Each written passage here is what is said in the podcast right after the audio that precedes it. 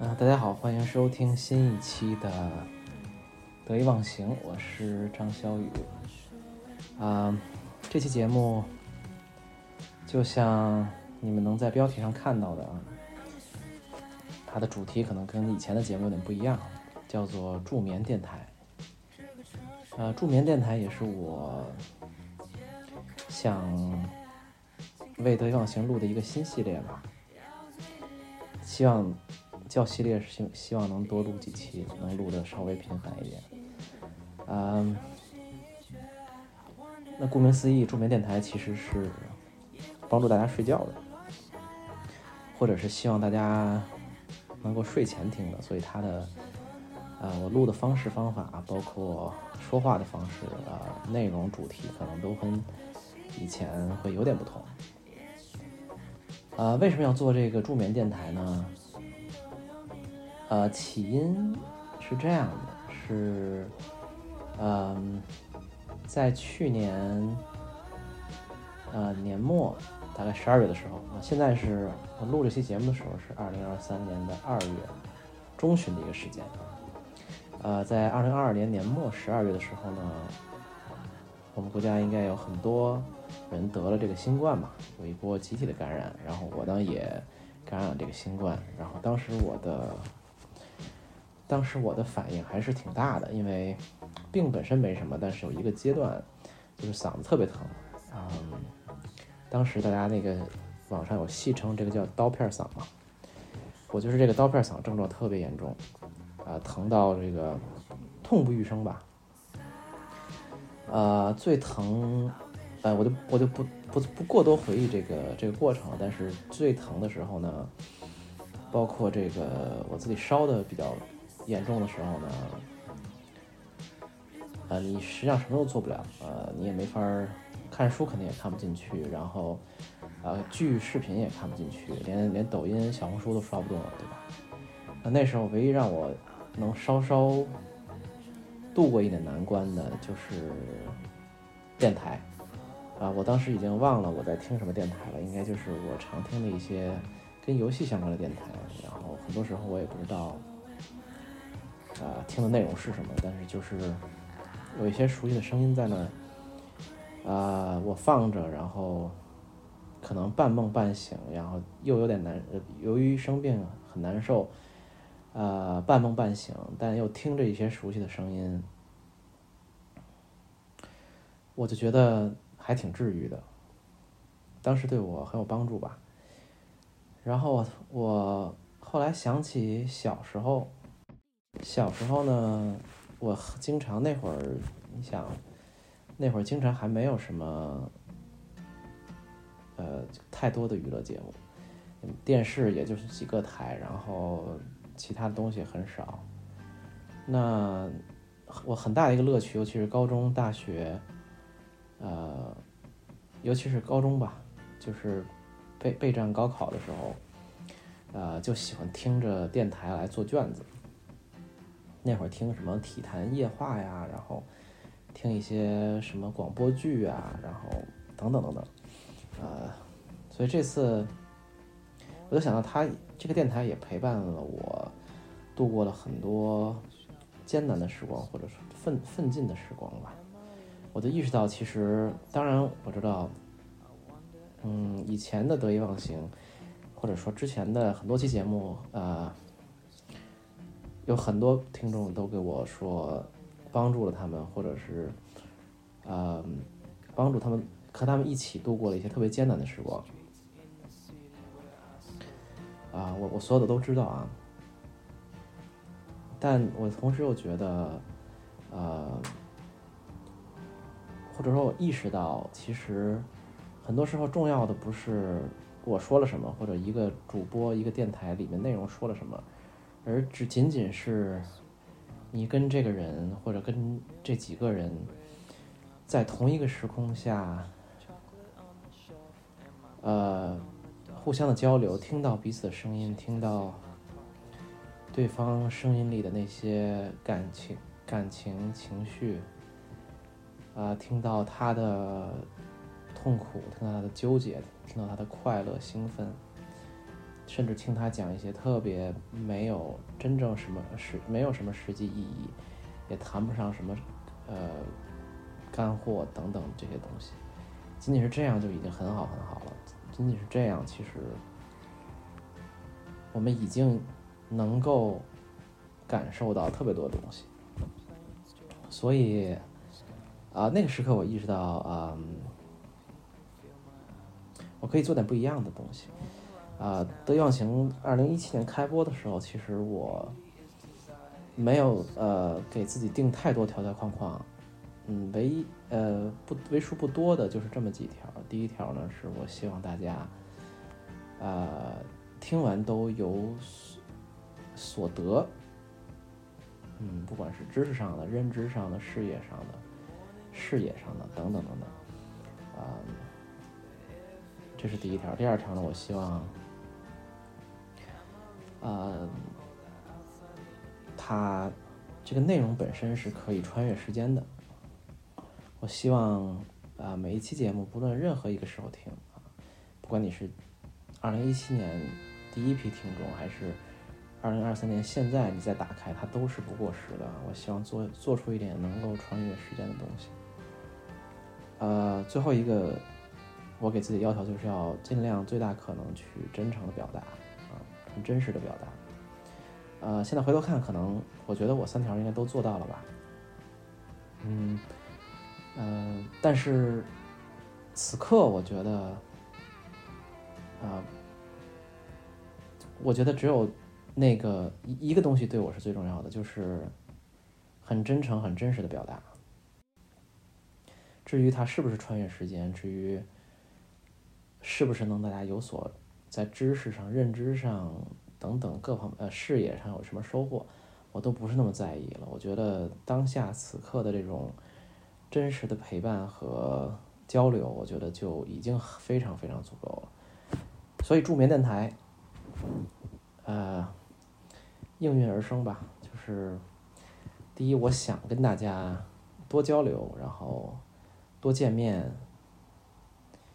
啊，多能有沟通的机会。但是我的常规节目啊，不可能做到太高频率的更新，因为我给自己的承诺是，当我没有特别想表达的东西，呃，当我达不到自己那个标准，或者是特别想说的一些东西的时候，我觉得我就不要录这个节目，我也不想为了做而做啊。实际上，我我觉得我很多很多话都已经在博客里说过了。当我有什么新的。很重要的东西，再想起来需要说的时候，我自然会去说。但同时呢，我也很愿意啊，跟大家多多交流或者多多碰面。我也知道很多人会说，那他会他们会想念我的节目或者想念我的声音，嗯，我也不知道为什么，但是可能你们已经有些呃听众可能已经习惯了。听着我的这个播客睡觉，或者是度过一些工作或者比较困难的时间，呃，或者打发一些无聊的时间，像呃收拾家里啊，然后等等等等。那后来我就想，那不如我就做这么一个系列的节目，做一个晚上睡觉之前可以听的，大家可以随便闲聊点什么东西，不需要有任何的。什么知识在里面不需要任何的什么感呃太多的这个这个升华太多的道理在里面啊，就是很轻松的大家聊聊天儿，我嗯我们就像一起碰面一起叙旧一起随便聊聊那样啊，然后能给大家在睡觉之前嗯平静心绪，然后。帮助大家安静下来，睡个好觉。我觉得这就特别特别好，我就非常非常满足了。嗯，这就是助眠电台的来历吧。那既然是第一期节目，还是要交代一下。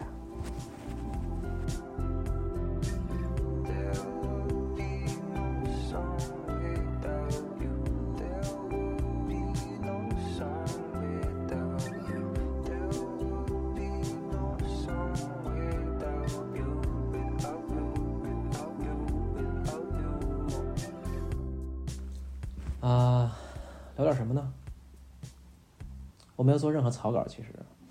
真的是想到哪儿说到哪儿。当然，我心里也大概想了想，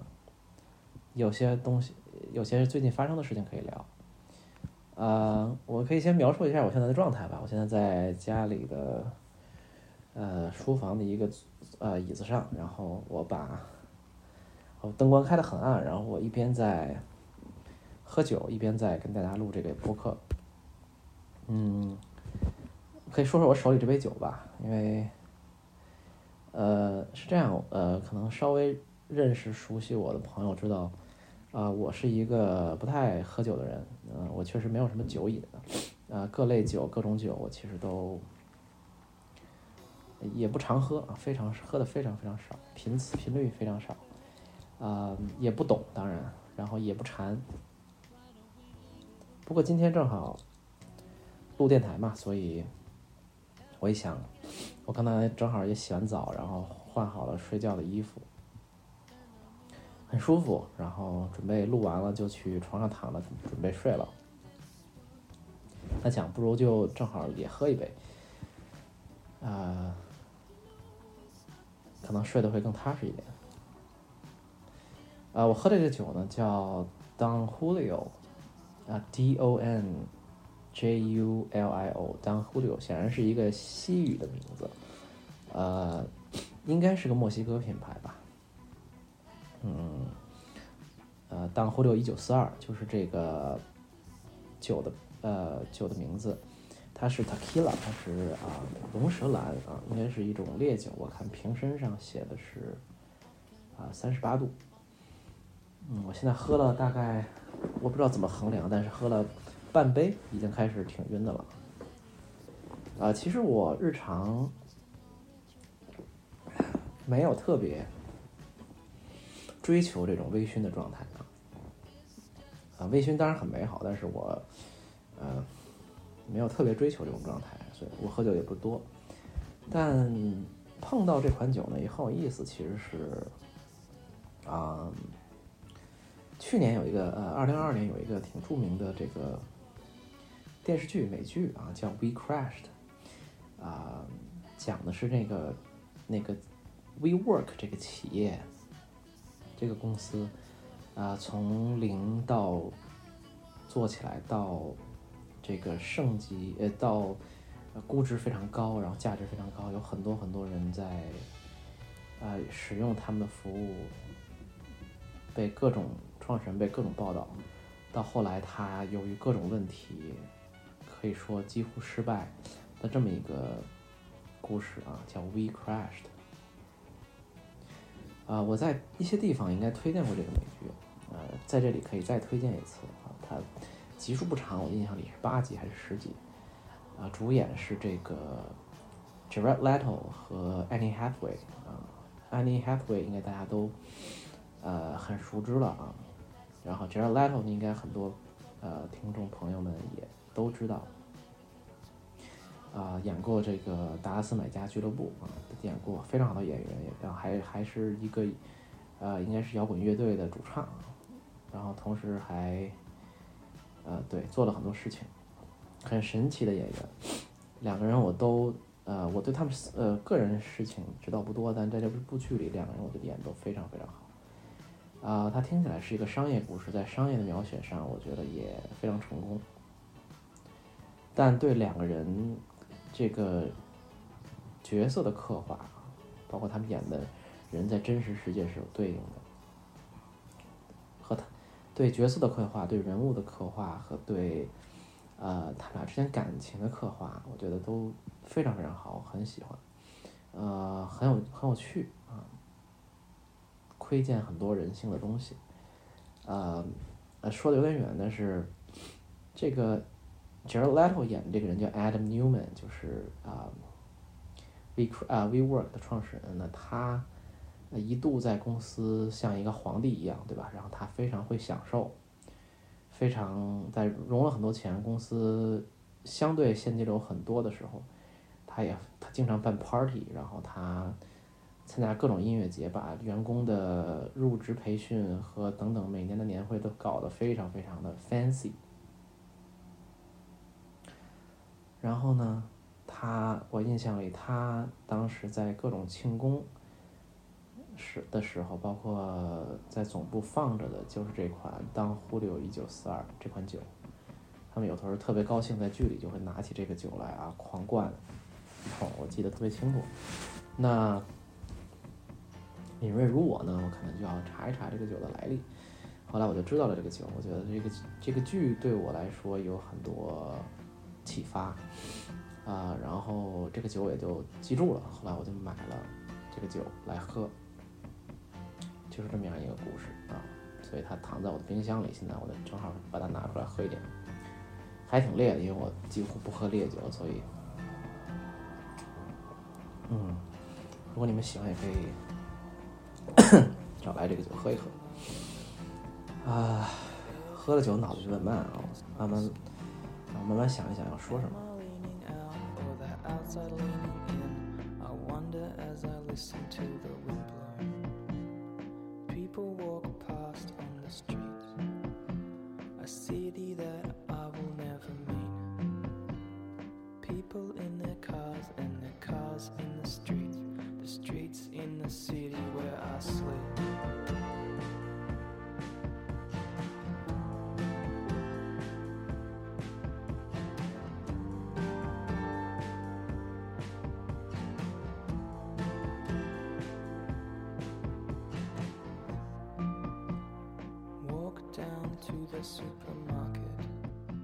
助眠电台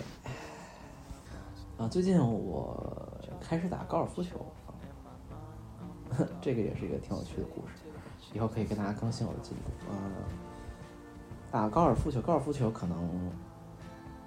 啊，怎么说呢？我一直对这个项目运动不是很感冒，不是很感冒的一个很大的原因在于。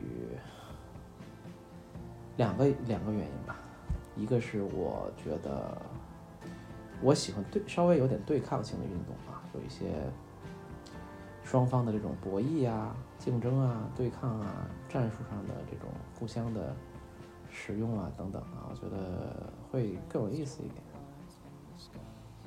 另外呢，就是我觉得这个运动太老了。呃，什么叫老呢？主要是参我我至少可能是当然是我的偏见吧。他的可能他参与的人，在我的印象里，我不管打过几次啊，呃，我之前打过几次，我都觉得参与的人都挺老的，甚至可以说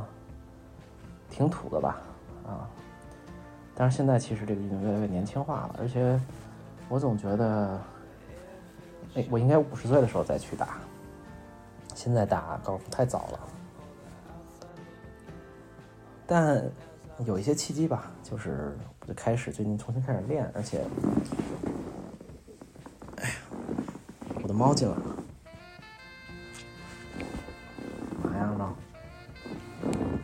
我在工作啊，啊，说到哪儿了？对，有些契机开始打吧，然后。呃，希望能，当然我我认为网球还是我的主项，所以高尔夫我应该会慢慢练一练啊，也会很认真的去练，跟教练学。但是呢，嗯，我还会网球还是第一位。呃，学练高尔夫有很多很有意思的点，但是我就想起一个很有意思的事情来，就是十五年前啊，真的有十五年，天哪！十五年前，我呃大学毕业，然后那时候呢，呃，应该是第一份几乎是毕业前后的实习吧，也当时要决定留不留在那家公司，其实是一家四大，呃，当时在四大的资讯部门实习，然后呢，当时有一个很有趣的事情，它就是呃。你去实习或者你他他希望你加入之后呢，他会有一个这个全体新员工的培训啊，有时候叫 orientation，有时候叫这种这种 camp。然后当时我刚呃即将毕业，然后被叫去说参加这个活动，呃，或者说参加这个这个这个这个是这个 event，呃，我就很高兴嘛。然后那次的活动，呃，或者说这个入营呃入入公司的培训啊，呃，选在了厦门，我记得很清楚啊。厦门很好很美的地方啊，我那会儿还没有去过厦门，想象中就是一个特别美，然后又靠着海边。的地方，然后好吃的也很多。你知道，在北京时间待长了的孩子，能去有海的地方都是很激动的。培训到厦门，而且是一个我记得长达可能至少一周的活动，然后全公司所有的新入职的员工都会去啊参加，还是非常兴奋的。你可以见到很多同龄人，然后有。即将好像迈入职场，很激动。嗯，然后那会儿你就收邮件嘛，因为要告诉你啊，参加这个活动要干什干什么。我就收到了一封邮件，然后告诉你啊，这个活动的日程，然后大家什么时候去。其中还有一项就是所谓的 dress code 啊，就是穿衣服的规则。穿衣服的这个要求，我记得非常清楚。那会儿呢，那会儿啊，那个词我就记得了。我是我第一次见到，叫做 business casual 啊，business casual，商务休闲。当时呢，我也不知道怎么形容吧，就是十五年前可能真的没见过世面啊，那会儿。互联网也不是很发达，你想，零八年零前后，iPhone 可能刚刚出来，还没有现在的所谓移动互联网。Facebook 刚刚成立了四年，北京刚可能还没举办奥运会呢。世界是 It's a different world. It was a diff very different world. 嗯，很逗。我就想，business casual 是什么？我就去网上查啊，当然 Google 已经有了。查了半天呢，反正怎么说的都有。然后还学了一些别的词，比如说 black tie 啊，你是要这个非常正装啊，甚至要打领结、带领的呃穿带着领带的去的，是燕尾服等等 black tie，还有些 casual whatever。business casual 商务休闲，什么叫商务休闲呢？很模糊，众说纷纭。后来呢，我就想啊，这是一个活动，对吧？他也说了，就是入职培训，也不会见客户，也不会这个，也不会这个有什么正式的这个这个会议 meetings，而且他那个环境呢是在一个，我记得在一个会计学院还是什么，反正一看那个地方呢，一听呢就是他他还附了一些图，一看就是大家一起喝酒啊、玩啊等等。我心想，business casual 应该就是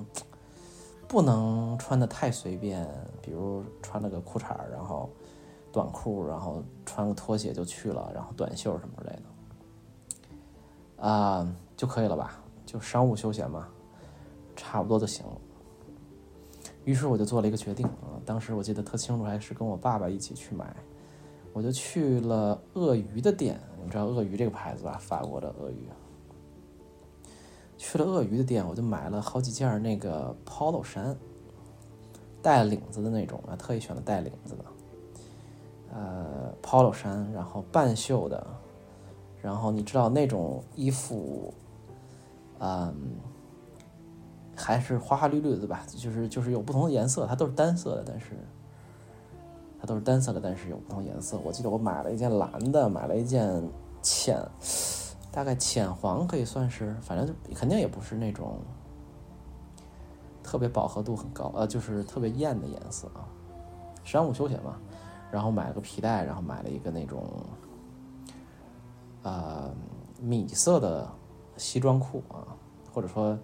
长裤吧，它可能不是西装裤啊。然后还买了，我记得买了 TAS 的那种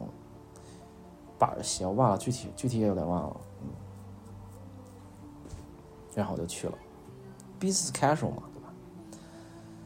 结果到了以后我就疯了啊，因为太好笑了，因为所有的那次可能去了上百人，然后我们第一第一个会肯定是有点像开营仪式嘛，就是大家都坐在一个椭圆形的这个这个这个中心呃会议中心里，然后相当于迎新迎新大会啊，结果所有人都穿的衬衫和西裤，当然大家没有带领带啊。大家没有带领带，然后可能袖子是挽起来的，对吧？男生，但所有人都是衬衫西裤，真的只有我一个人穿着一个非常像打高尔夫球的衣服，一个短一个短袖的天蓝色的 polo 衫，配一个米白色的长裤和一个 loafer 鞋，就。去了我人生中第一个也是唯一一个入职培训营，当时是 非常崩溃的啊！为什么崩溃呢？因为真的没有那个地儿，真的前后前不着村后不着店儿。那会儿也没有什么谷歌地呃，就是手机移动的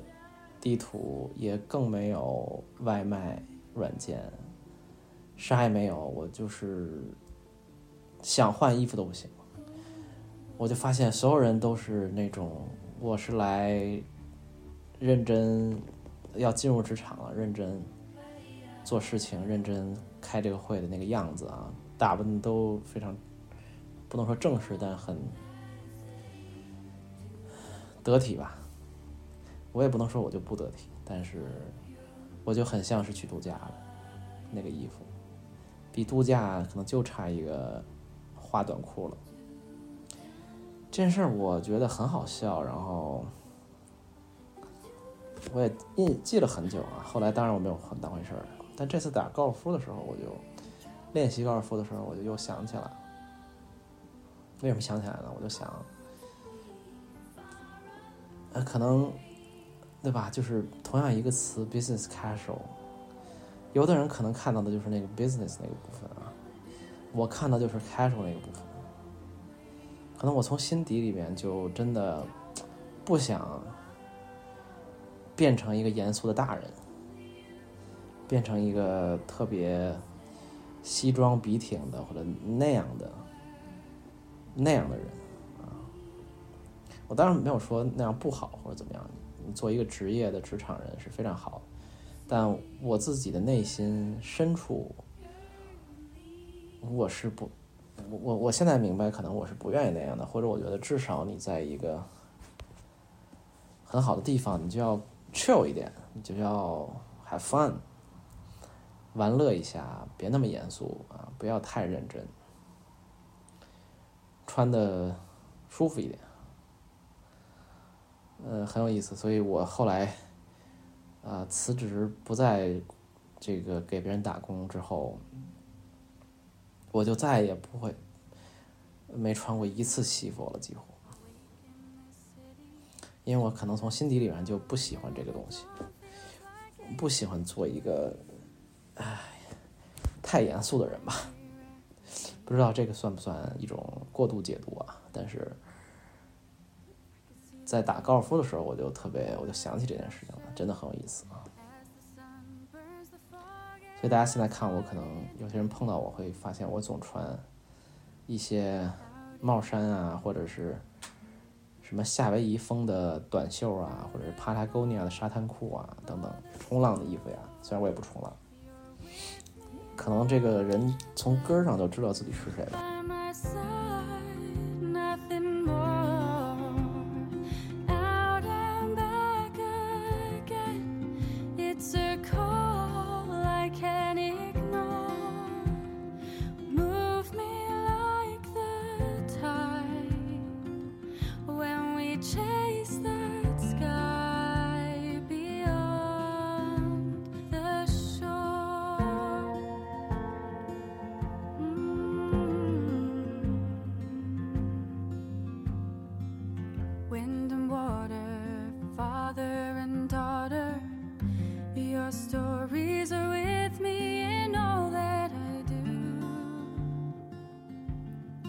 right in one, two.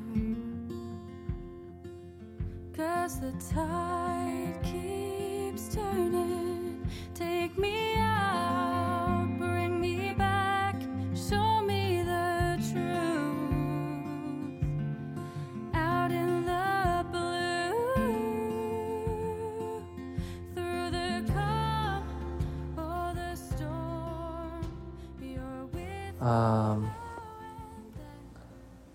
高尔夫的事情呢，以后慢慢再给大家讲。如果我有坚持的话，嗯，最近还有什么事情？啊，不知道你们开年来过得好不好？啊，我想大家这个放开以后，还是会更流动起来，然后大家心情会变得更好，也有机会出去玩一玩。嗯，反正我这一阵还是挺忙的，工作有很多新事情啊，新变化。呃，我的心气儿或者说我的状态也跟去年啊，去年很长时间感觉都是没有那么多斗志啊。呃，各种原因，疫情疫情的管理应该是很大一个原因。呃，全世界的形市场形势也不是那么好。反正总之对我来讲不是那么有斗志的一年，啊，今年就有明显不一样的气息。然后最近呢，我呃在想，嗯，我决定把网球放一放。呃，因为可能知道我的同学都知都都都都知道，就是网球对我来讲是一个生活中非常非常重要的一部分啊。我花了非常多时间在身上，主要我也很非常非常热爱这个运动，不管是自己去参与，还是去关注各种赛事，甚至今年你们会发现，啊、我在这个领域还会有一些别的动作，但从我个人来打球这个维度上，我准备先放一段时间。这个放一放呢，不是完全就不打，但是我会把我的频率、参与的时间、研究它的时间减少百分之七十以上，这是我的计划。啊，为什么这么做呢？我觉得一个比较重要的原因呢是刚才我说的，其实我变忙了起来，然后我发现总体来讲，我自己的网球水平到了现在这个程度没有很高啊，就是大家不要想象 我的水平有多高啊，就是业余的普通的还可以的水平。啊、但到了这个阶段呢，其实你再想突破，你你需要大量的去堆积时间。那今年由于工作，或者说我希望把时间用在更多的所谓的工作上啊。当然，因为工作为什么叫所谓的呢？因为工作带来对我来说也是玩嘛。啊、但是我们姑且先这么叫啊、就是希望能用到更多在工作上。所以我觉得我还没有到我我我或者说我应该嗯把更多时间优先级重新排列一下。那么另外一个很重要的点是，我不知道你有没有发现，嗯，当你做一件事情做了很久，然后你到了一个阶段你突破不上去的时候，其实离开它一段时间是更好的选择，因为这个时间会让你重新审视啊、跟这个运动的关系。你也可以有机会去忘掉一些错误的东西，因为你做一件事一定有很多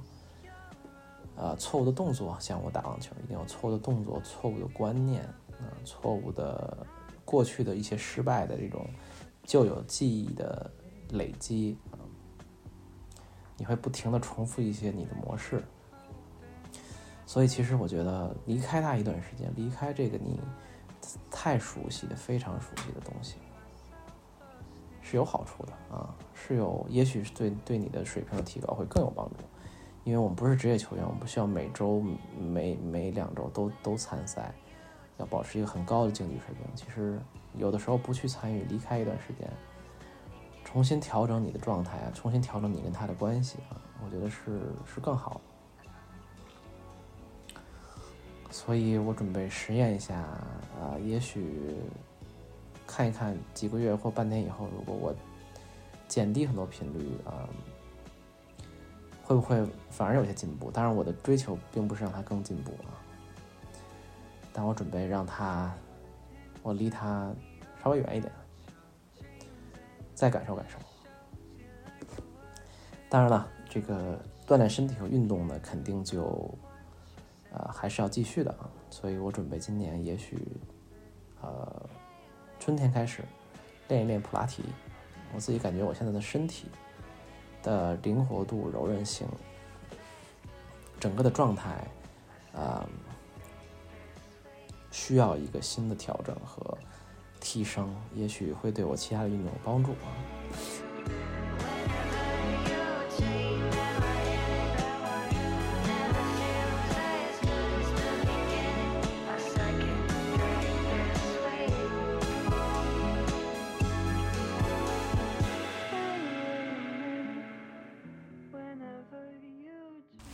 嗯，不知不觉聊了半个小时了啊，不知道这个助眠半小时是不是有点太长了？应该没有人一次听完吧？无所谓了。呃，最近还发什么发生什么好玩的事了？啊，最近前两天看了牙啊，我最近牙又又又有点牙疼，然后是另外一颗左边的牙，然后去看了以后呢，医生就拍了个片子啊，因为只有拍片子能看到，然后看到里面已经都有一些炎症，然后呃神经已经坏死，然后需要做这个根管治疗。然后呢，现在前期呢做了一些基础的工作，还比较顺利啊。接下来等着就做这个 root canal，就是根管治疗。这不是我第一次做了，所以流程都很熟悉，然后也没有什么太害怕的感觉。然后呢，过程也不是很疼，所以大家不要对这个太害怕，因为我觉得现代科学已经发展的很好了。然后小时候那种很可怕的这个看牙的这个记忆，其实可以去清理和抹除了啊。啊，然后啊也挺有意思的。那个我上次做做呃根管的是这个右上六，这个就是右上的那牙的那个第六颗。这次呢是左上六，然后医生呢就发现呢我的四颗六，就是第六四四个方向的第六颗牙都不太好，都有点问题。他就说很可能是我小时候，呃，长这第六颗牙的时候的那个时间段，可能出了点什么问题，有可能是因为营养不好，或者是心情不好，我不知道，反正正好都是四颗六都都有点一般啊，这还挺有意思的，我没想到还有这种影响，所以从小的这个，那小时候有一些伤痛、伤病或者不得当的地方，在日后很多时候都都要携带着这个这个问题去生活啊。啊，另外就是一定推荐大家一定要一定要用牙线，因为我就是一个特别懒的人啊。我记得可能很很早之前，可能二十岁的时候，我连牙都懒得刷，或者是我一天就刷一次牙，觉得很烦很麻烦。我对这种事儿都没有什么耐心。但是后来知道不刷牙，不好好刷牙真的是不行，呃，才比较认真的去刷。所以，而且刷牙是不够的，一定要使用牙线啊，一定要使用，呃，甚至水牙线，现在有一些流行的水牙线可能都不够啊。但我不是专家，我只是想起一些我看到的东西。那水牙线可能都不够，你要用真正的牙线去多花点时间去弄弄它，这个牙还是非常宝贵的。另外有机会呢，就去洗洗牙，应该也很便宜。我记得我去洗牙，可能一百多块钱吧，一年你洗一两次就最多了。啊，根管治疗还需要再去几次，然后呢就会有一颗新的牙齿，又可以吃饭了。不用忍受这个头疼。啊、说到头呃头说到头疼呢，是因为之前我牙有点疼的时候，它串着这个脑袋疼嘛，然后我想起一件事情来，就是又回到新冠的那个时间点，二零二零十二月份，嗯，我就记得我快好的时候呢，就开始有一些头疼。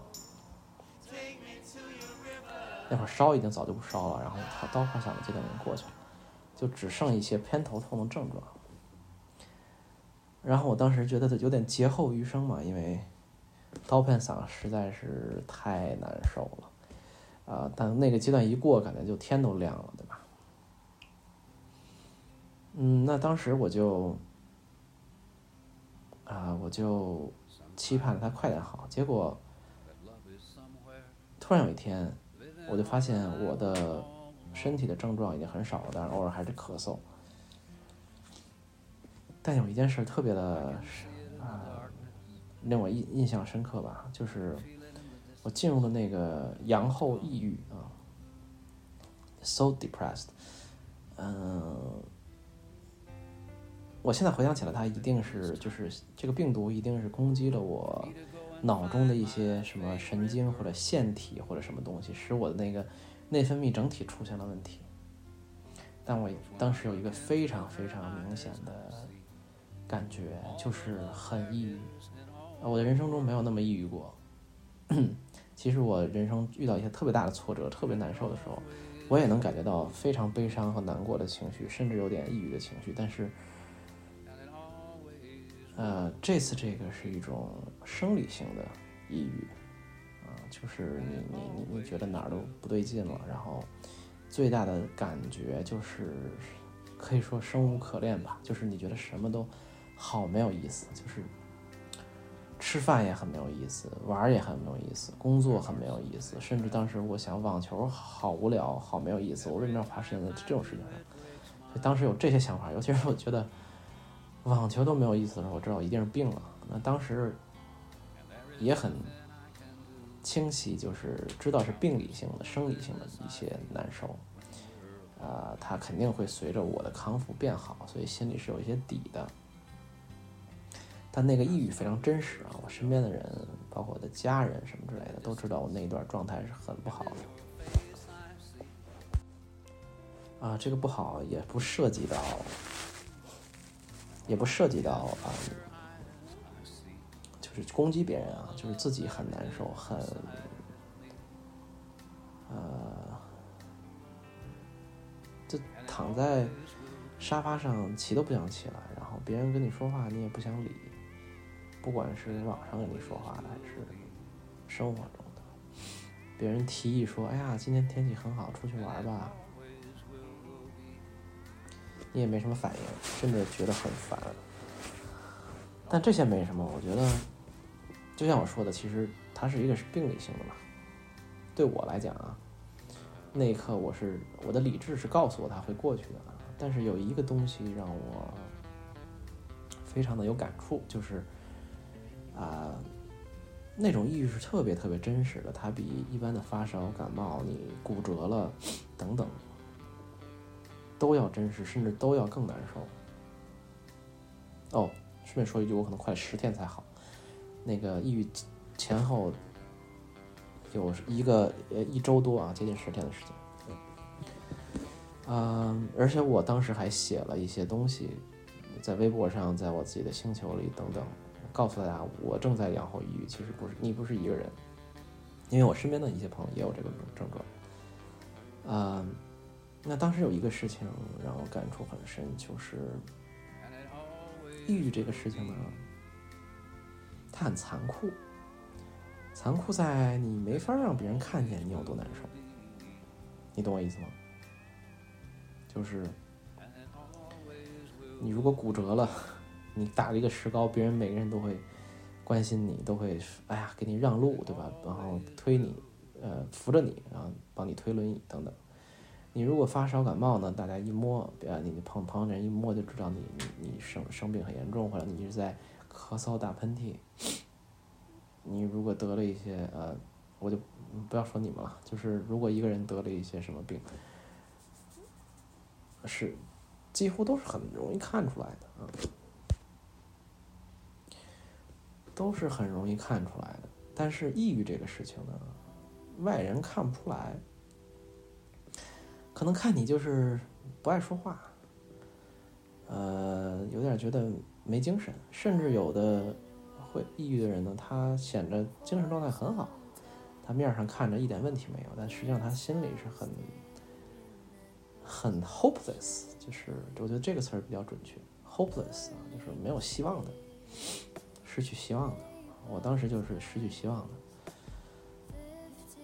就觉得什么都没意思、没希望。我倒也没有觉得活着没劲的，死了去算了的这种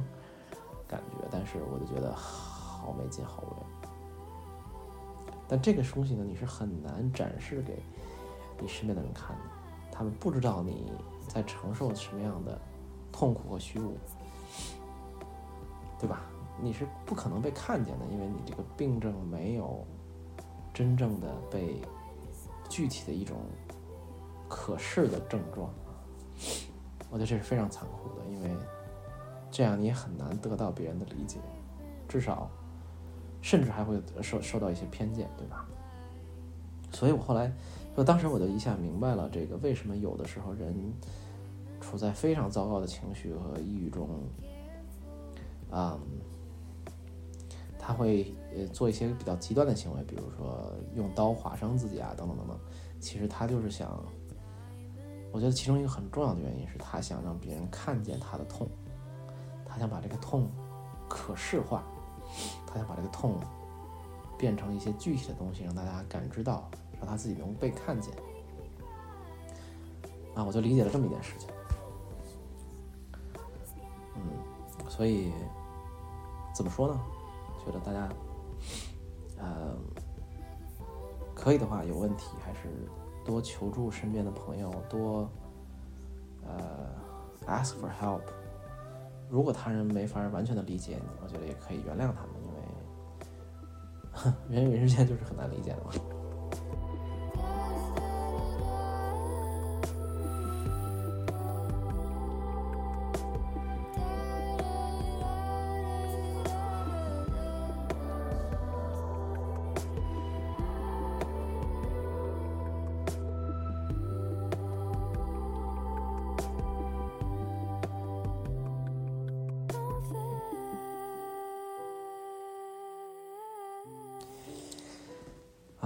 睡前电台是不是一聊这种略显沉重的话题呢？我也不知道，反正我想到就说了。嗯，最后说点高兴的吧。哇，好久，呃，也聊了很久了。什么是高兴的呢？就是我接下来要出去玩了啊，当然不行，呃，就是呃，准确说是要出差嘛，但出差跟玩差不多啊。首先呢，我要在二月下旬去珠海两天，然后我们啊、我举办了一个还挺有意义的网球慈善赛啊，就是业余我们一帮朋友随便打一打的。到时候会去两天完成这个赛事的工作，呃，具体呢我也会给大家下一期助眠电台应该这个事情就完了，结束了，都会给大家更新一下。另外呢，就是珠海回来以后呢，待不了两天，我就要去国外出差，可能会去迪拜啊，先去迪拜，然后去新加坡，然后去东南亚，可能巴厘岛，嗯，一圈下来，啊、每一站都有每一站的这个呃目的啊，它不是一个纯玩，但是呢，应该也会很有意思。我第一次去迪拜，然后新加坡不是第一次去，但会有很多新的朋友、老的朋友在那边碰碰面。那东南亚巴厘岛呢，会有一些其他的神奇的呃际遇啊，我我相信。所以这一圈可能要接近一个月，不知道多久。啊、所以应该会挺有意思的，我非常期待之后的节目跟大家再聊一聊我旅途上的见闻和一些想法和感受。所以有这一趟呢，我相信这个啊助眠电台系列呢，就还会更新的。OK，呃，另外可能旅途上会拍一些视频吧，我今年想尝试拍一点，做一点新东西，拍一些视频，或者是给大家做一做直播。反正这一年，就像我说的，我觉得我们都在处于一个从很多事情上恢复的一个状态，所以二零二三年我会想它是一个疗愈之年，所以能够以各种形式